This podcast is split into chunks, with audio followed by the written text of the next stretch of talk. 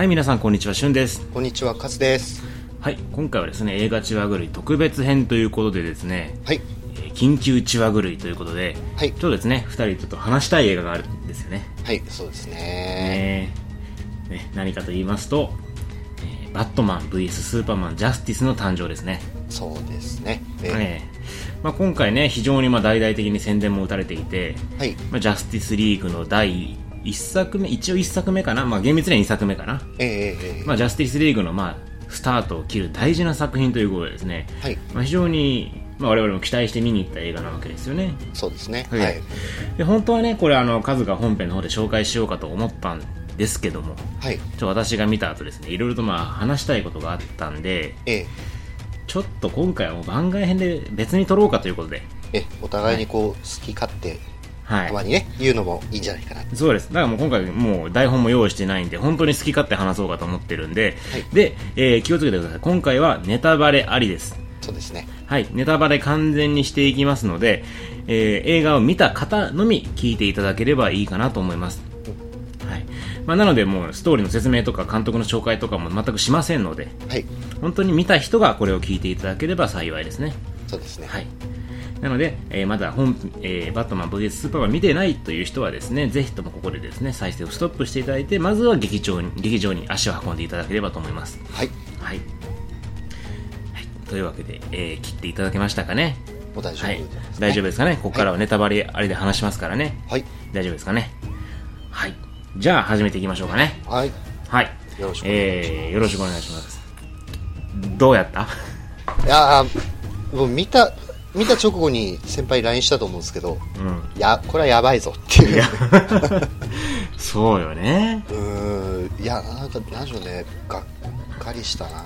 がっかりようね。ん。な、何があかんかった？いや、あの、褒めたいとこいっぱいあるんですよね。うんうんうんその、バットマンのね、ビジュアルなんか僕今回良かったと思うし、え、マジで？うん、良かったと思います。ああ、う。そう。俺、ベン・アフレック・バットマン好きじゃないねん。あ、本当ですか？うん、あの、顎割れてんの強調されるから、ダサいなと思って。ああ、あの、ダークナイト・リターンズってコミックがあるんですよ。うん。あれのバットマンはもう、もろああいう感じなんですよね。あそうなんや。ちょごっつい感じ。あ、ごっついのはいいんやけど、なんかあの、口元がダサいなと思って、ベン・アフレック。ああ、いや、でもな、それ言うと僕あの、前の、あれも、なんだっけ、前のダークナイトシリーズの代でした。チャニング・テータムじゃなくて、えーっと、あの、クリスマー・ノーランバージョンってことでしょ？そうそう、クリスチャン・ベールか。うん。クリスチャン・ベールのバットマンの方僕ちょっとね嫌だったあ、本当に、うん口周りのダサさは多分僕そっちの方苦手かなああ、そうかな。まあそれはね好みだと思うんですけど、うん。でアクションシーンなんかねやっぱり今までのそのバットマンシリーズより全然ねあのバットマンはよく動いたしうんガジェットも、ガジェットの説得力っていうかねあの、うんうんあこれは確かに強いわって思うようなね、うんあのなんか爆弾みたいなの投げたりとかしてさ、うんうん。よかったんですけどあーでやっぱね肝がね話の肝が僕は微妙でしたねうん。そうなんよ。軸がないのよね、この映画。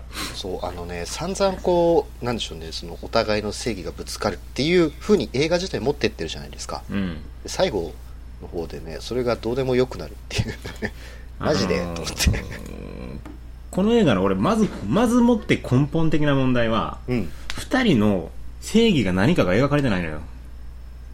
一応描かれてたんじゃないですか？スーパーマンの正義っていうのはちょっとわかいまいちあれなとこありましたけどね、うん。うんいや、バットマンの正義ってじゃあ何なん？あ、まあ、バットマンって、あ、ただ、その、あ、僕は多分原作読んでるから、ちょっと保管してるんだと思うんですけどね。うん。なるほど。あの、まあ、結局、バットマンの正義、あれの元になってるのが、ダークナイトリターンズってさっき言ったコミックで、うん。で、あの、バットマンが、その、ビジランテになってくるんですよね。はその、法律とかそういったものを、もううん、いいんだと。あ、うん。俺らが20年間戦ってきても、このゴッサム市で何も変わらなかったんだっつって。うん。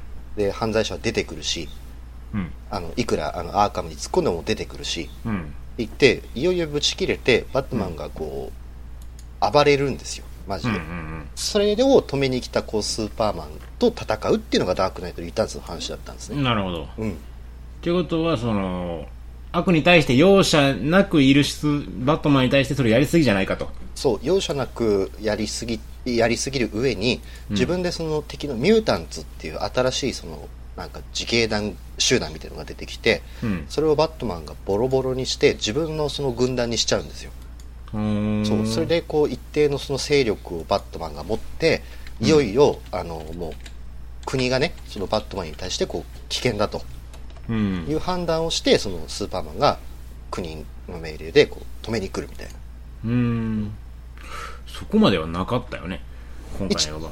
一応今回の映画見てるとあの、まあねあの話のなんだろうなバットマンが一線を越えたっていう意味でうん夜勤を押したりとかしてたじゃないですか、うん、でも、そうな、それはあったけど、うんうんその話が出てこないやん。そうそうそうそうそうそうあ結局なんでこうバットマンが一線を越えたのかがよくわからないんですよね、うん。そもそもなぜ二人がいがみ合う理由があるのか。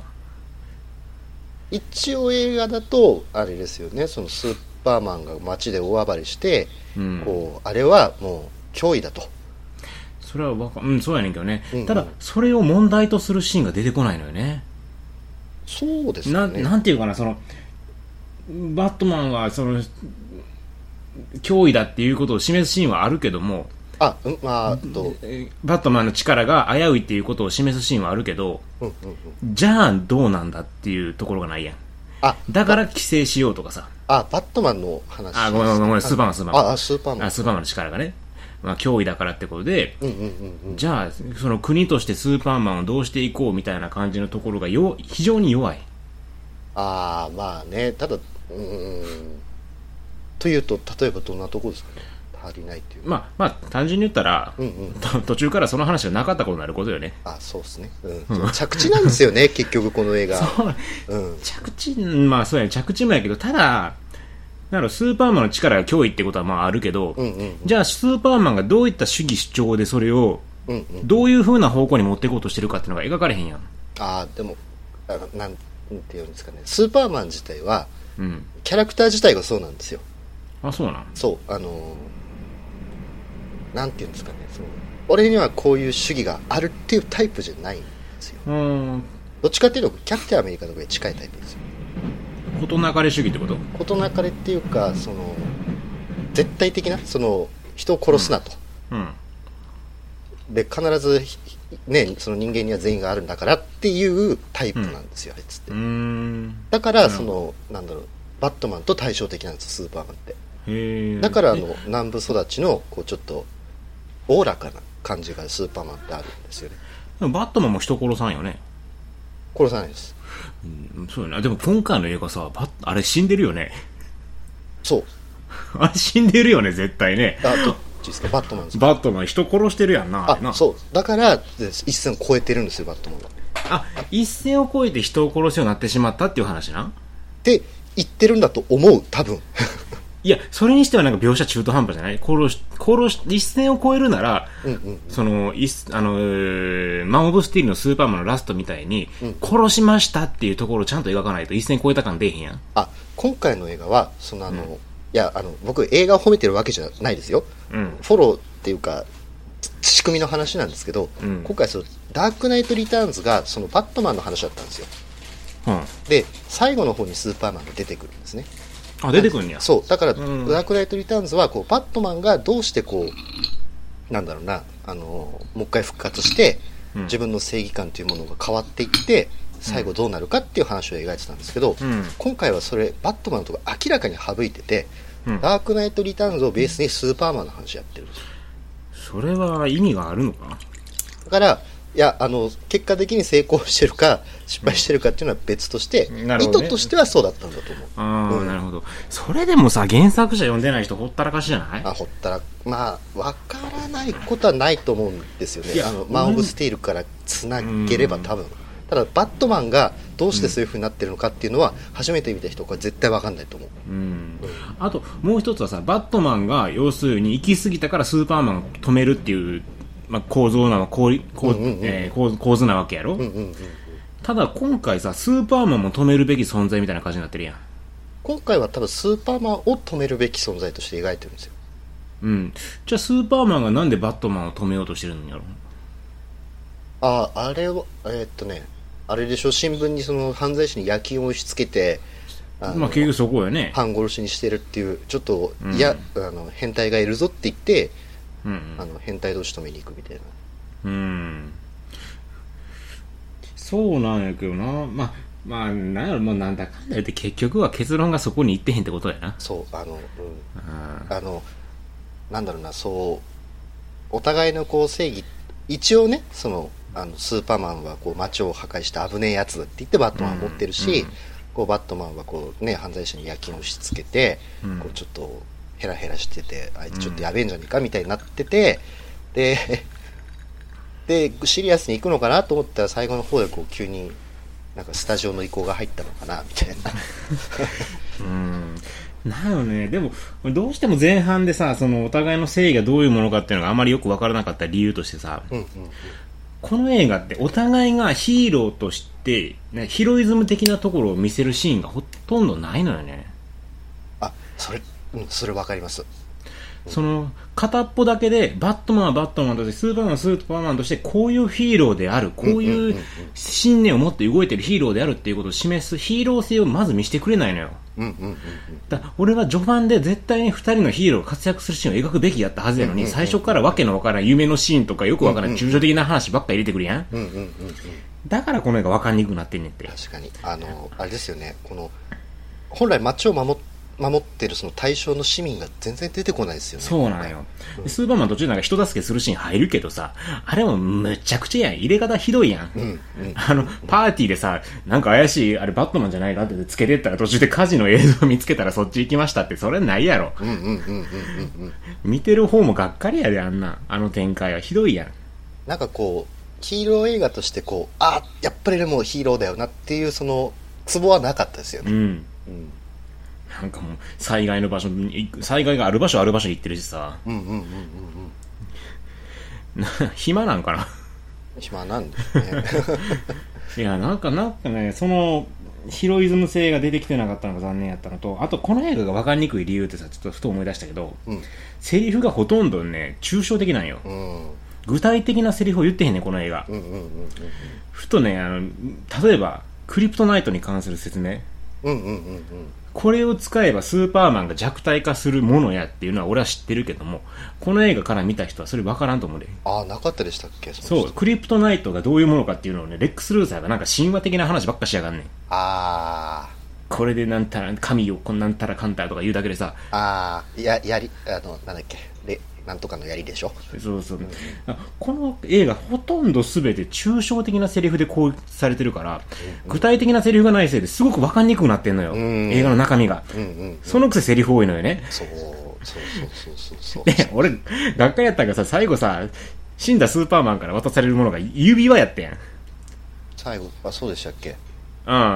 あの、スーパーマンの恋人にさ、スーパーマンからなんか、プレゼントがあるみたいな感じでもらうやん、お父さんからがうん。なんでまずお父さんに渡したかわからんねんけど、あれ、指輪やったんやん。うんうんうんお前、あんだけ抽象的なセリフ言っといて、最後の表現そんな短絡なのっていう。確かにそう最後短絡になるんですよねお前、そんな雑なプレゼントありえへんやろっていうね。うんうんうん何それって思ったもん。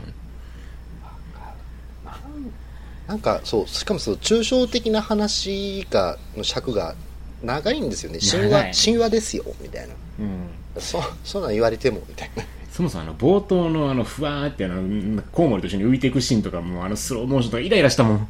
ああ僕はあれ逆にああこれはこういうラインでやるやるんですね。って思って見てた。いや、最初は良かったよ。うんうんうん。ああいうシーンばっかなってくるやん。そう。そう。あのねなんだっけ。あのバットマンがなんだっけな。あのスーパーマンが絶対的な権力を持ってる世界でなんかジャケット着て ね、うん。レジスタンスと戦ってるみたいな。そうよ。ある、あのシーンめっちゃ言いたいことあんね。ん。うんうんうん。あの、バットマンの要はなんか夢みたいなシーンやろ？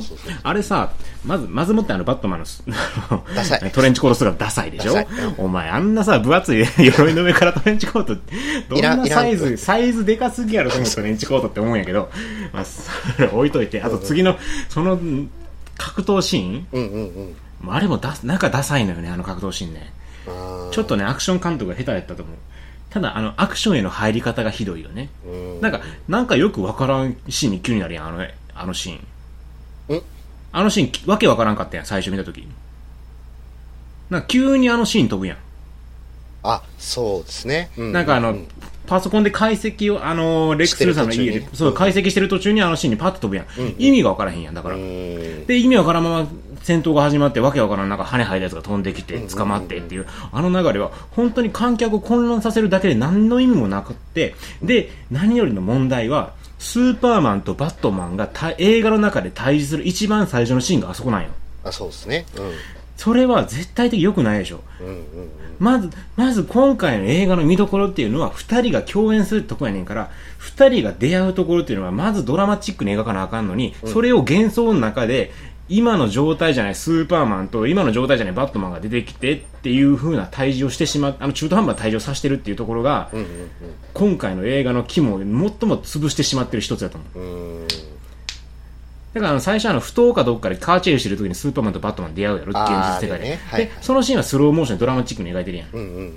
じゃあ、その後にあの幻想シーンを入れなあかんはずやねんて。ああ、そうですね。なぜ最初に入れたの？うんうんうん。しかもあの、シーン、あのカーチェイスのシーンもだいぶ後半になってしてね1時間半ぐらい経って、うんであここから始まるのかなと思ったらあの終わるっていうねそう。あ、ま、おおっていうお前もうこんなことすんなよ、つって。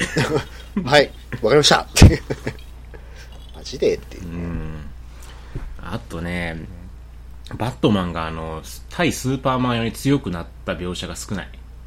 ああだからあの、どういう風な工夫をしたのかが分からへん。というとなんやろ、あの、バットマン、スーパーマンに今回負けてへんやん。うんうんうんうんだから、なんやろ、対スーパーマン用に服を作るなら、まずバットマンがあの、カーチェイスのところで一回負けとけばよかったんで。うんうんで、負けて、それの対策を練って、こういうものを作ろうってなったらいいのにさ。うんうんうんなぜかいきなり最初からスーパーマンこんな力だろ、みたいな感じでさ、まあ、ボスーツを作っていくわけやんか。うんうんうんで、そのスーツを作るシーンもあんま出てけへんやん。なんか、無駄に体鍛えてるシーンだけやん。うんうんうんだからあの、バットシグナル出してさ、そこに立ってるスーあの、バットマンがあんなごつい鎧を着てる理由がよく分からへんと思うね。ああと、そこのカタルシスがなくなってる。あ語るしまあねうん、うん。再リベンジで次こそはっていう感じがない。ああそうですねうんうん、うん。まあ、ほぼほぼ最初からもうあのスーツを着込んでっていう話ですうんまあもう知ってるでしょっていう体でちょっと進んでるかもしれないですね。あ、ついにこのスーツ着てくれましたかっていうファンの喜びも多分ないやろうしね。まあね、今回あれですよね、なんかやっぱまあ当然なんですけど、まあ、うんバットマンの話は少ないですよね。あえて削ってるんだと思うんだけども。うん。ただもう、あの、ババットマンとワンダーウーマンへの愛がないことはよく分かった。うーん、愛がないっていうよりは多分、尺として削ったんそう？無駄なシーンいっぱいやったで。そう、あのね、削ってるんだけれども、その、俺のやりたい、俺のやりたい映像みたいなのがすごく多くて、あの、ザック・スナイダーのちょっと悪い手癖が出たなっていうのはすごい思った。エンジェル・ウォーズみたいな。ほん、ああ、確かに。今回あのね、もう、カッコつける方向を間違いすぎたな。そうですちょね。っとね、あの、カッコつけ方が中二病っぽい。うんうんうんうんうんななんでかっていうと、やっぱあれですよね、ストーリーラインがおかしいんですよね。おかしい。い。圧倒的に、明らかにもう、むちゃくちゃやもん。うん。なんなんこの映画。いや、あの、すごい僕が気になったのは、うんあの、バットマンの話になっちゃうんですけど、うんそのバットマンが年老いたキャラクターとして出るじゃないですか、うん今回。それで、えっ、と、まあ、まあね、そのスーパーマンっていうのは絶対的な級だから、これは1ミリでもその、ね、少しでも脅威であるんだったら、それは敵だみたいなこと言って倒しに行くじゃないですか。うん。で、もう、40、50ぐらいでしょ、あのバットマンって、年齢うんぽいらしいね。その設定では50歳とか言ってたかな、確か。でですよね。うん。それで、その、ね、いそのなんか、そんだけこう、考えて、うん。こう、自分のヒーロー生活みたいのをこう振り返って、対峙しに行くわけじゃないですか。うん。お母さんの名前が一緒で妥協すんなよ、お前って思って。もうね、あれ、俺もう、劇場で引いたもん。ドン引きしたわ。俺、俺なんかあの、なんか、う、う、なんか裏があるんやと思って、実は同じお母さんやったっていうことなんかなとか思ったんやけど、あうん、よくよく考えて同感でもありえへんあ。し、うんうんうん。俺、なんやろ、あの、あの、お母さんの名前が一緒っていうことを知ってからさ、なんかスローモーションでお母さんに殺されるシーンが入ってくるやん。うんうんうん。あのシーン内で俺ずっと考えてたもん。え？え？どういうことこれ？お母さん一緒ちゃうよね？みたいな。え、まさか同じ名前やからってことじゃないよね？みたいな、ま、そのまさかやったっていうね。同じねなんかなんでしょうねバットマンのその振り切り返し方がなんかティーンエイジャーみたいでうん。思春期ですよねなんかね彼12歳の妥協やで、あれ。うんうんうんあれはもう多分この映画の一番のお点でしょ。おてんですね、もう、あんなもん誰が許すない俺だって、知り合いに話したら爆笑してたで。嘘やろと。しかもさそこに至るまでをこう2時間ぐらい永遠とこうねいろんな映像を交えながら語っててお前じゃあ最初からもっとバカ映画にしとけばいいのにと思ってさうん。あくまでシリアス路線で言ってるからね。そうで最後の方で急にこうねこうなんだろうな次のこうジャスティスリーグにつながりますよみたいなこうちょっと明るい感じで来るからあの、そそれで思い出したけど、ジャスティスリーグのさ、他のヒーローだ悪魔とか出てくるシーンあるやん。うんうんうんあの挿入シーン超下手じゃん。ああれひどいあれひどいなんでそこ入れんの？意味わからんやん、あの挿入シーン。あんなんさ、エンドロール後とかさ、エンドロール前でいいやん。うんうんうんなんであのシーンであんなとこ入れた意味わからへんねんけど、あれ。マジで。であそこに入れてもいいとは思うんですけど、あのね長いカチうッんって。なってこうなんだっけワンダーウーマンがこうカチカチって開いてうん。なんかね YouTube 見るみたいにこうずーっとて であ終わったかなと思ってカチカチってやってまた流れるみたいな、もうおい YouTuber じゃないかお前と思ってさあとワン、あ、ワンダーウーマンさ、あの、レックス・ルーさんの家でのあの行動も意味不明やったんやけど、なんかしななんであのしたっけ、すあの バットマンが仕掛けた、まあ、機械をパクるやん、ワンダーウーマンが。で、スーパーに返すやん。うんうんあ、スーパーにバットマンに返すやん。うんで、バットマンがさ、正体を知っててびっくりするやん。うんうんうんなんでやねん、お前と。お前が返したんやろ、それって。てか、お前正体知られたくないんやろ。返すなよ。なんでお前返しとんねん。なんや、お前、ジェームズ・ボンドの、あれか、じそれ気取っとんのかと。ボンドガール気取りかと。ファンファタールか、あ、あみたいな。そのくせ、て結局お前、ワンダーウーマン名前一回も出てけえへんまま終わっとるやんけっていうね。あワンダーウーマンって名前出なかったでしょ？出えへんよ、この映画。ひどいよ、もう。ワンダーウーマンない、ないし。確か、確か出てけへんかったね。ワンダーウーマンの名前。出てきたかな？出てきたかな？あ記憶に残らんぐらい。だってワンダーウーマンの登場ぬるっとしすぎやもん。あああのなんかね水戸黄門のラストみたいな感じで出てきましたよね あの、無理やり突っ込んだ感半端なかった。ドンとコトコトコドンとコトコトうるせえよと思ってあ、いや、あの登場シーンは超音楽がかっこよかったと思うで。映像は。僕は、マジであ。うわこれだあこの音楽の使い方はダセえなって僕ちょっと思ったマジで？うん俺、あ、この登場シーンかっこよかったけどな。俺は好きやったけどな。え、登場シーンどこ？ラストの戦闘シーン？そうそうそうそうそうあ、そう本当に？俺は好きやで。戦闘シーンのあの、ワンダーマンが入ってくるところの映像が好きやで。あ本当？そっかあい僕はねすっごいダサく見えたあそこあ、本当に。いやあのさ今までの音楽がねこうずっと控えめにうん。流れてたじゃないですか、うん。そこで 急急にどんどこどんどこやられるとちょっと笑っちゃって僕あそこで 祭りが始まったのがこれだと思ってさ、うん、まあまあ、そういう意見もあるかな、確かに。なとにかくワンダーウーマンの扱いは雑すぎる。そうですねあの人のドラマゼロやん。ゼロですね、うんまあなんかスピンオフでやるんで今回はみたいな感じなんですかね ひどくない？じゃあ、じゃあ出すなよ、もう。なんかちょっとでもやっぱりあれですよね。無理やり感がはすごいありましたよね。全体として。全体通して、なんか本当に無理やり感がひどい。うんうんもう、ジョス・ウィドンのアベンジャーズ見習ってほしいわ。うんなんか焦ってましたよね。その、うんなんかなんだろうな作ってる側の。まあ、あの、あまあ、アベンジャーズと比べてしまうけど、うん。そもそも、キャラクター紹介の映画がないもん。うん今回は。そううんうんうん。アベンジャーズは今までその、アイアンマンだの、マイティーソーダの単単単なの準備し単体で準備して。って単体で準備してってやけど今回はさそもそもバットマンがダークナイトシリーズとは関係ないって言っちゃってるやん。うんうんうんうんうんまずじゃあマン・オブ・スティールの後に一本取っとくべきやったと思うで俺は。えた本当はそうなんでしょうけど多分まあ会社の事情まあなんでしょうね。それはあるけどね、うん。作品だけの話をしたらやけどね、うんうん。まあ、こっちはそれはこっちのわがまま。まあでもなくてももっとうまくできたわこれはまあね。いや本当にあの余分なシーンを全部切ってもうちょっとこう話を詰めて。うん。まあ焦ってたんでしょうね。そのなんか DC コミックスの映画の方が。すごくそれは感じた。それはわかる。焦ってるのはよくわかるけどね。多分、あの、今、もうそのアベンジャーズとか、今ちょうど絶頂期じゃないですか。うんそこでこう単体で準備していくと、あれこれアメコミ映画ブーム終わってしまうからっていうちょっとなんか、タイミング的な苦しさは、ひしひしと伝わったなと思って。うんうんうんうんそうなんやそうなんやけどなもうだっていくらでも簡単な仕組み作れるやんこんなバットマンとスーパーマンが対立する仕組みなんて。うんうんうん。例えばさ、あのーバットマンがさ未来からなんかよくわからん俺なんかわからんかったけどあのキャラクターが。なんかフラッシュなんあれは。フラッシュ。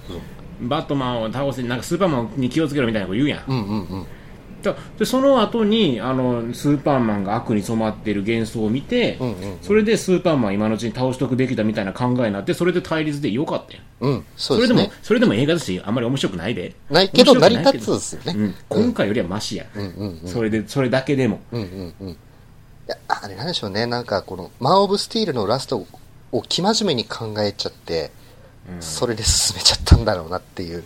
そうやマ マン・オブ・スティール実はいっぱい人死んでましたってそれさマン・オブ・スティール見直した時すごい悲しくなるやん。いや、でも、まあ、まあ、あれ見た段階では、まあね。思ったけどうん確かに。切り捨ててよかったよね、そこは。もう、うんそれはそれ、今回はこれ、みたいな。で俺、それで俺笑ってしまったのがさ、その反省を生かしたんかな。その後さ、あの最後スーパーマンがあの、クライマックスでさ、レックス・ルーサーがいる街で戦うやんか。うんうんうん。そしたらさ、セリフでさ、この時間帯はみん、誰もいないっていうセリフがあってさ、あ嘘こけーって。お前電気めっちゃついてるし、お前こんな大都会で人ゼロって、お前それ。なんや、パンデミックか。事情ですよ、事情。もうあれ、無理やりすぎて笑ってしまったわ。まあうまいこと多分、あれなんですかね、緊急避難させたんじゃないなんないので無理やりさ、空中生かして核爆弾みたいな爆発させてさ、そのまま無人島に落とすっていうあの適当な展開。あの核爆弾絶対いらんやろ。スーパーマンが無人島に運ぶだけでいいやん。うんうんうんうんうん。で、最終的にゴッサムシティやったら壊して OK になるしさ。うんうんうんうんうん。核爆弾の意味ないっすよね、あれね。ゼゼロやん、あんなの。なんやねん、あれ。あれも一応原作にあるんですよ。あ、そうなんや。で、そのスーパーマンがこう、核を止めに行ってっていうか宇宙に行って、で、爆発して、もうエネルギーがゼロになっちゃって、人間に絶望するっていうシーンがあるんですよ。エネルギーがゼロになって人間に絶望するの？その、結局、だからその、なんでしょう、その核爆弾を外に持ってって、うん。で、スーパーマンはそれに巻き込まれて、はもう半分死んじゃうんですよ。うん。それで、俺はこんなに人間たちを助けてきたのに、結局人間は、こういったね、愚かなものを使って、お互いに殺し合う。俺はそんな世界のために頑張ってたのかって絶望するシーンがあるんだけども、うんまあ今回それをパーツだけ入れ込んだんだろうなと思って。多分今回そういう、なんやろ、む雑なファンサービス多い気がする。そう、そう。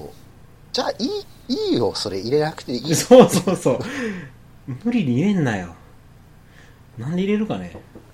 あの、冒頭のオープニングのね、その、バットマンの、あの、親が殺されるシーンなんかは、あれ完全にダークナイトリターンズまんまでした。ウォッチメンのコミックみたいな。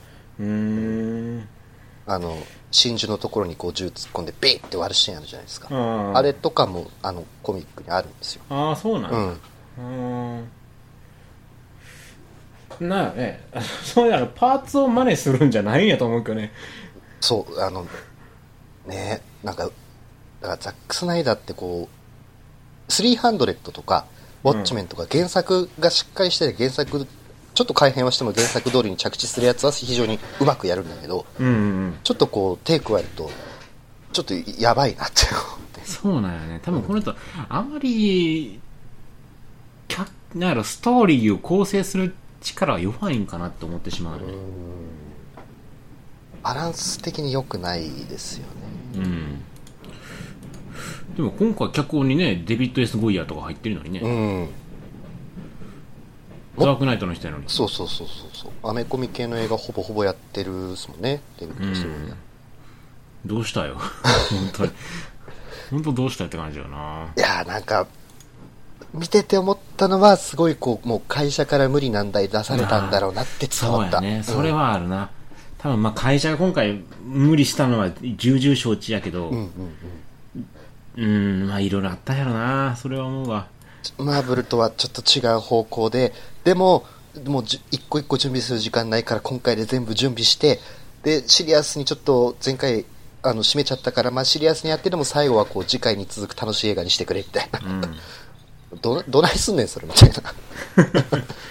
そうよね。無理難題よね。いやー確かに前準備がないもんな。うーん。うん急すぎるわな。で、あと一個言いたかった俺。うんうんうん。ラストの戦闘シーンのバットマンのお荷物感よ。ん？なんですか？あ ラストの戦闘シーン、バットマン何もしてへんやん。あ。あ、遠くで見守ってましたよね。うん、そうそう、遠くで見て、たまに襲ってきたら逃げて、うお、やべえ、みたいになってて、あの、お前、これじゃ意味ねえよ、と思って、全然、あの、共闘してへんもん。そうですね。うん。これも言いたくなるけど、やっぱり、これ言っちゃあかんねんけど、うんうん。やっぱりアベンジャーズが共闘してたよ。そうですね。うん、共に戦ってたよ。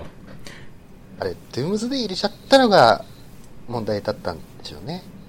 まあでもなんかでっかい敵を出さんとさ、うん。閉まらへんってのはわかるけど、なんかこう、もっとね、レックス・ルーサー出てるんだから、レックス・ルーサー、あの人ね、こう、頭と科学能力だけでスーパーマンを結構攻め立てるから、そこにクローズアップすればよかったりなと思って。うん。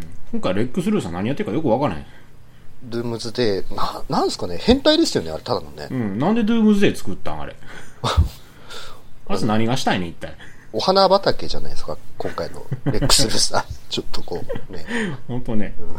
もうほんと、あん、キャラはいいのに最後もダサいしさ、レックスルーさん。ですね。うーん。レックス・ルーサー、本当はもっと、なんかね、あれ、またキャラクターが今回かなりオリジナルのレックス・ルーサうんうんうん。そうだね。ーですよね。レックスルーはもともとスキンヘッドやもんな。うんうんうんうんうん。レックス・ルーサー・ビギンズでもあったっていうね。いやいや。いやいやいやいや、ビギンズじゃんや。もうレックスルーサーやってん。なんやなあ、それ、あとさ、レックスルーサーのパーティーでさ、まあ、細かいとこやけどさ、バットマンとスーパーマンが初めて会うときにさ、レックスルーサーが、おいこれはこれはって言うやけどさ。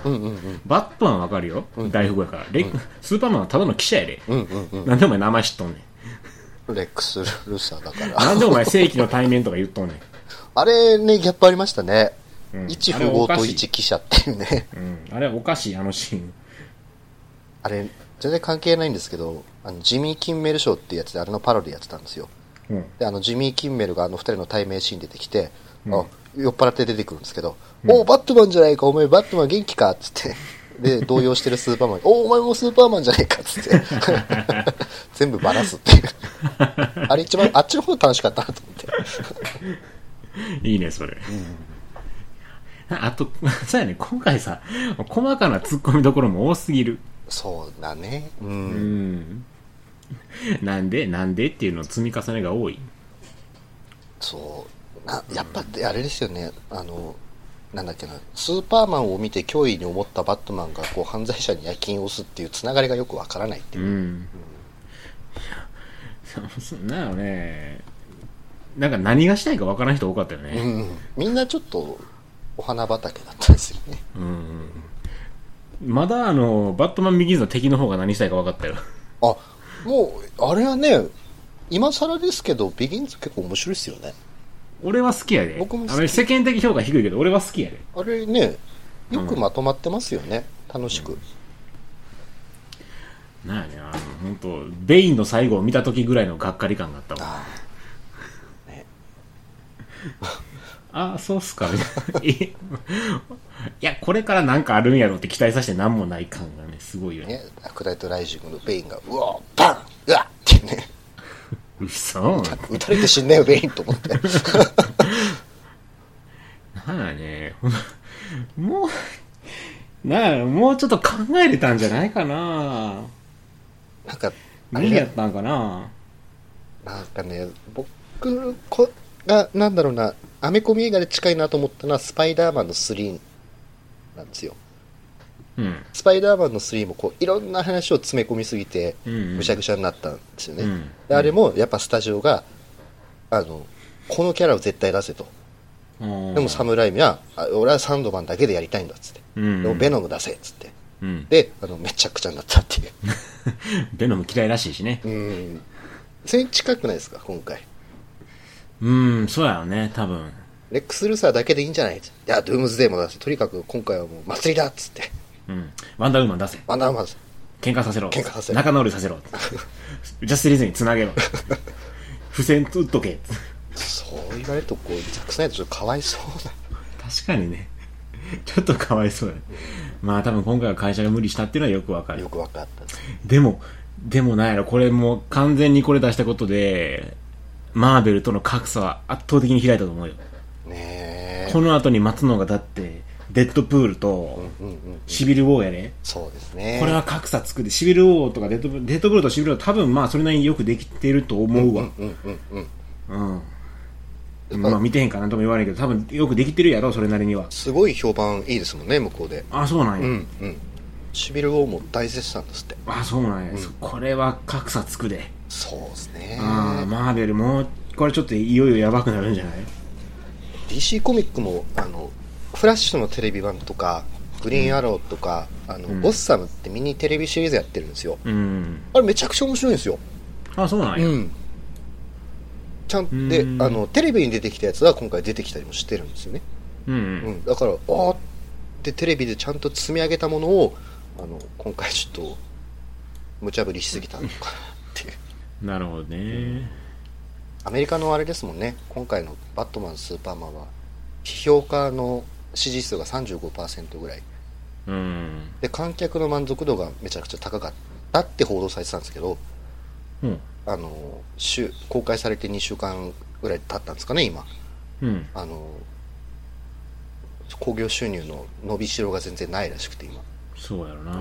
初動で終わったみたいな。うん。いやーこれだって、俺だって、進めてへんもん、他の人に。ちょっとね、うん。ちょっと今回は、期待しただけにね、がっかりしたなで、シリアスにやるんだったら最後までシリアスにやればよかった。一応最後までシ シリアスにやってるんじゃない？そうですかなんかもうワンダーウーマン出てきてドンとこドンとこでもうなんか諦めたでしょ？いや、あれは、一応ザック・スナイダー流やろ、あれは。マジですか？そ だってザック・スナイダーあんな感じでエンジェル・ボーズもさ、うんうんスリーハンドってもあんな感じで真面目なやつで。あの300はだってシンシリアスな話じゃないじゃないですかあこんなこと言ったら怒られるかもしれないけどそうか、一応あれは、路線はシリアスやろ。見てる方がどう取られるか別として、路線はシリアスやろ。そうだってあれはもう筋肉と権力の戦いでしょあれは。いや、そうやけど、それはだから、ある意味シリアスでしょ？まあまあね。でもそこにこうお互いの正義がなんとかコンとかとかっていうのないじゃない。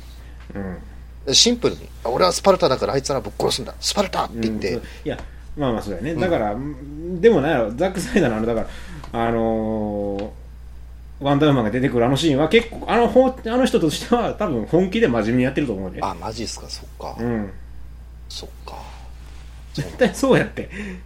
あそっかあだって、今までの映画見てきたら分かるやん。あの人ふざけてるシーンないやん。ふざけてるシーンですか？ああそっかあうんあわかりました言いたいことがわかりました、うんこの人ふふざけようとしてるシーンないやん、映画の中で。確かに真面目にやってますね全部真面目やろ。本気でやってるやろ。だって確かにたとえ筋肉だっても真面目にやってますもんねうん。うんってことはあの人、基本マジやねんって。あら今回も全部マジやねんって。あそっかうん。生真面目なんですね生真面目というか、そういう映画しか撮られへんというか。うんだから結局その結果やろ、今は。そうですねおとなしくなんかフランク・ミラーにちゃんと脚本アシストをしてもらえばよかったのにねまあ、ひどかったね。もう本当お母さんの名前一緒なのかーっていうあのシーンとかさ。うんあの、もうあの、いらんと思ったのは槍を投げるシーンね。あ槍水の中投げて、もう一回拾いに行きますっていうあのシーンね。あれいる？あれいらないよね。あの前半であの絵画をしつこく見せてた目がよく分かったっていうね、あそういうそうですかこういうことね。ね。ポイして拾いに行って、うわ、閉じ込められたスーパーマン助けてってね、そこで愛してるっていうあのシーンも、お前後にしろ、ボケ。その槍バットマンに貸せや、ほう。確かに。槍刺したいとさっさとその場から離れろって。もう、えそれ神話だから。神話だから。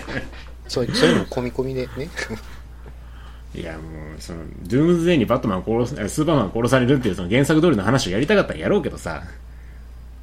なんで一本にしちゃったんですかね次に持ってけばよかったですね。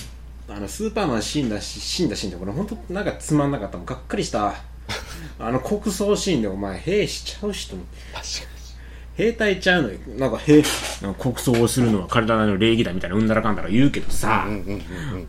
言うけどさそれまで全然出てなかったよねあなたたちみたいな、あとあのすなんやろ裁判みたいなシーンやってんやん、うんうん傍聴かなんかのシーン。あっこで爆発してスーパーマンが爆破したんだっていうことにしておけばさスーパーマン悪役にできたのにって思ってそうそうそうそう。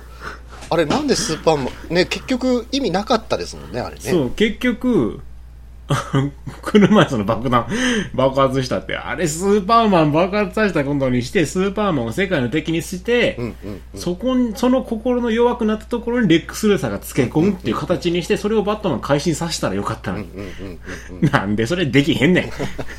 それでええがな。ヒーロー全部出てくるぞ。確かにヒーローも出せるそれでいいやん。そこにワンダーウーマン絡めてね、そうですね一緒に改心させるとかでもいいし、で最後レックス・ルーサーが実は悪い黒幕でしたってなったらみんなあそうですねって終わりますもんねそれでいいやん。なんであかんのよ。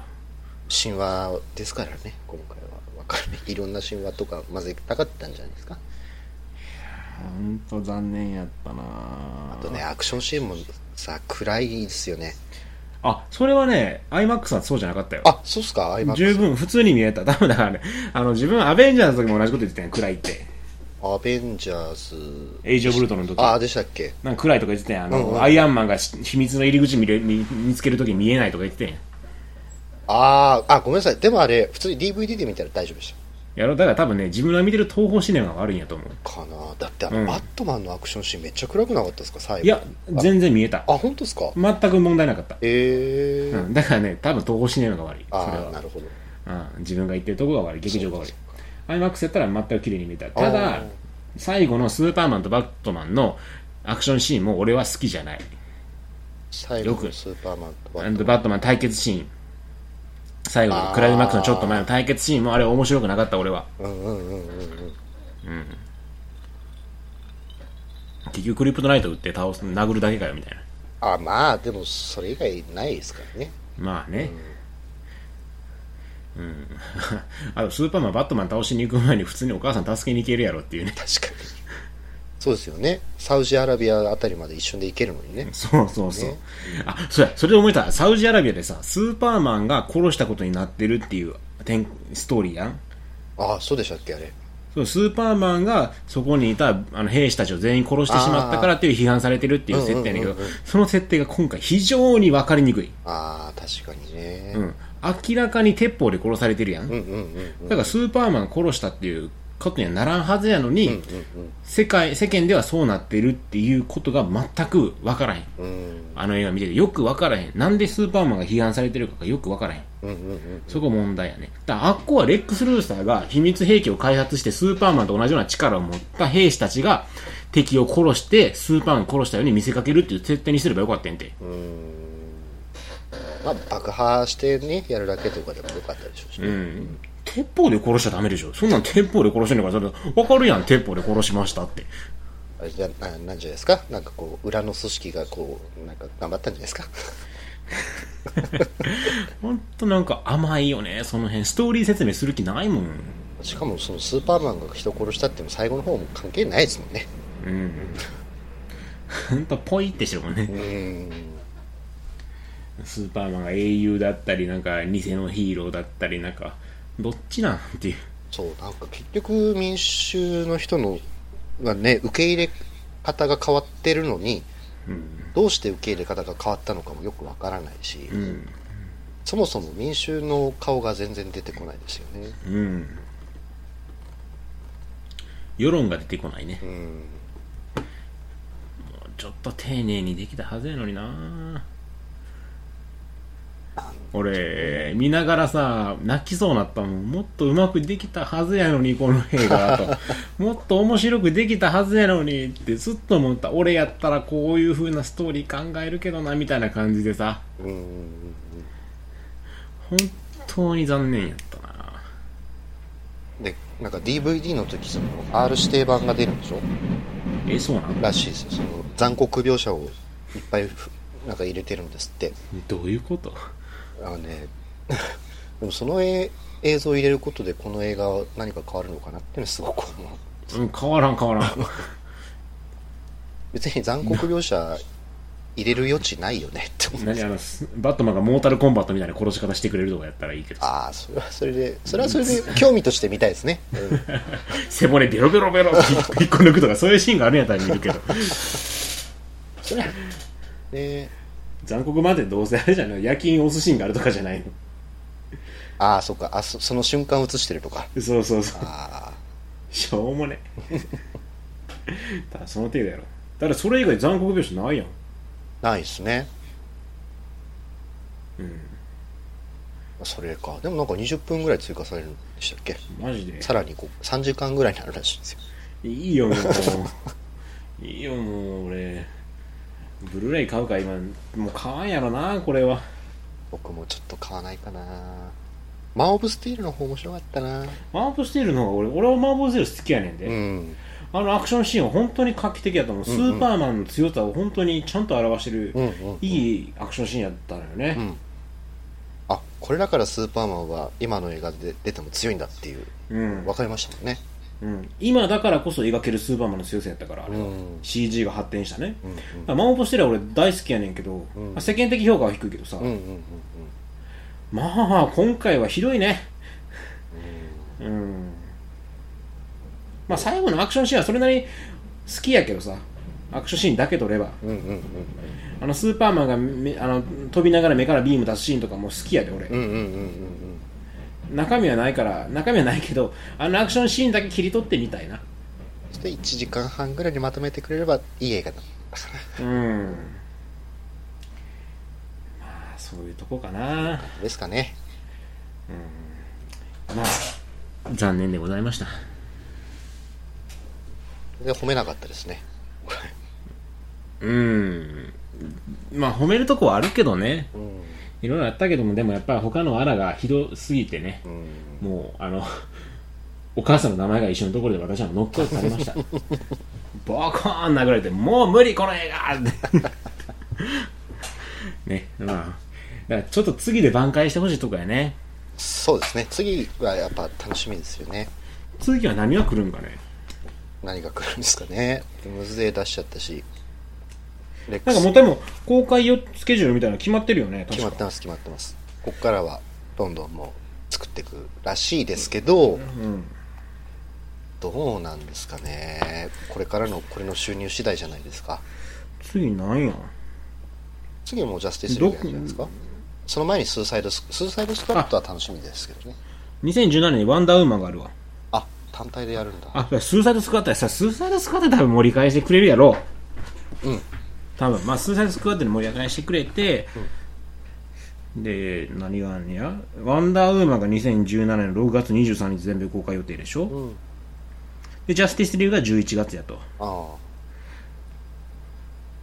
うんまあスーサイドスクワットで盛り上げてくれればまあいいかな。あうん、でもなんかスーサイドスクワットとバットマンスーパーマンちょっと関係なさそうだけどまあそうなんよね。これで無理やり関係性作り出したらちょっとひ怖くなってくるよね、予告編は超楽しそうだったけどね。うん。なんか単体デッドプール的な感じでうん、なんか見に行くとすごい楽しいかもね、そうだね。ドクター・ストレンジって何なの？ドクター・ストレンジはマーブルです。ねあマーベルか。っマーブルです。てことは本当にもうワンダーウーマンしかないんかつながるものは？あとはテレビシリーズでやってますからね。そうだね。うんうんうんうん。ああまたバットマンスーパーマンそうですね。また評価がさらに平均値が下がってる。そうやろね。下がるやろね。29%ですって。アクアマンとかどうなるんやろね。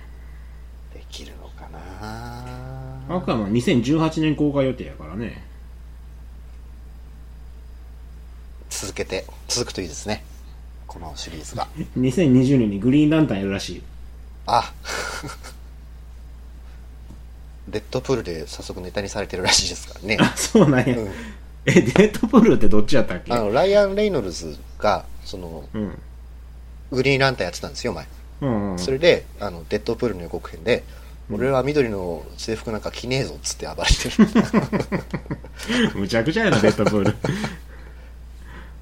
うーん。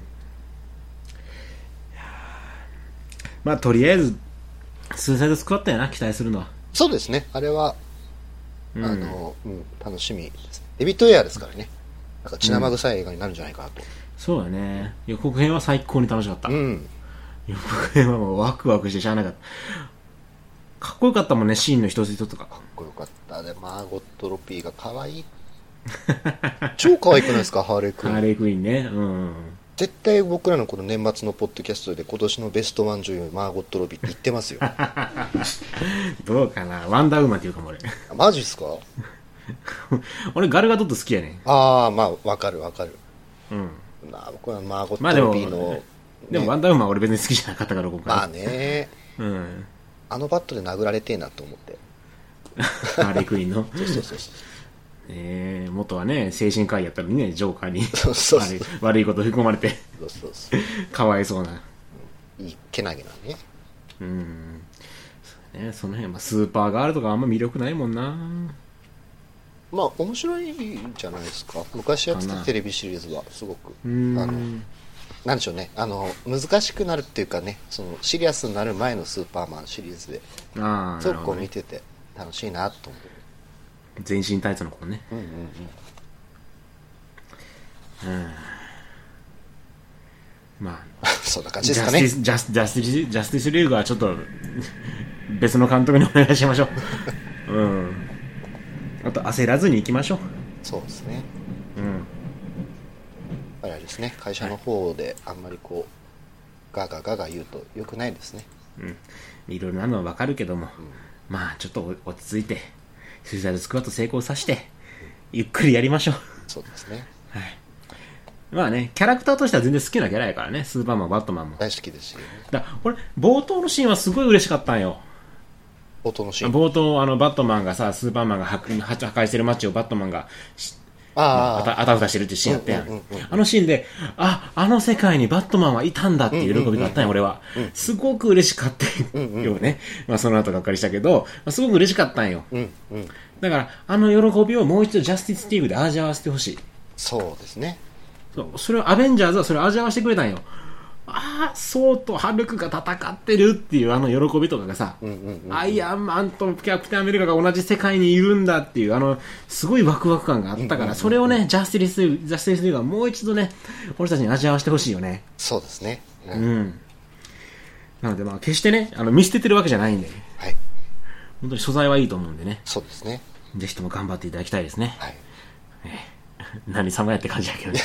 いや、あの、楽しみにしてますっていう。一観客としてね。スーサイドスクワットでね、本当にまずうん切り替え。まずそこでね、そうです。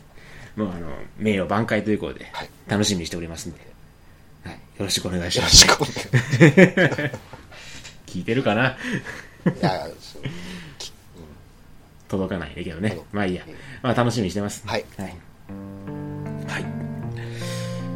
というわけでですね、えー今回番外編ということでした。はい。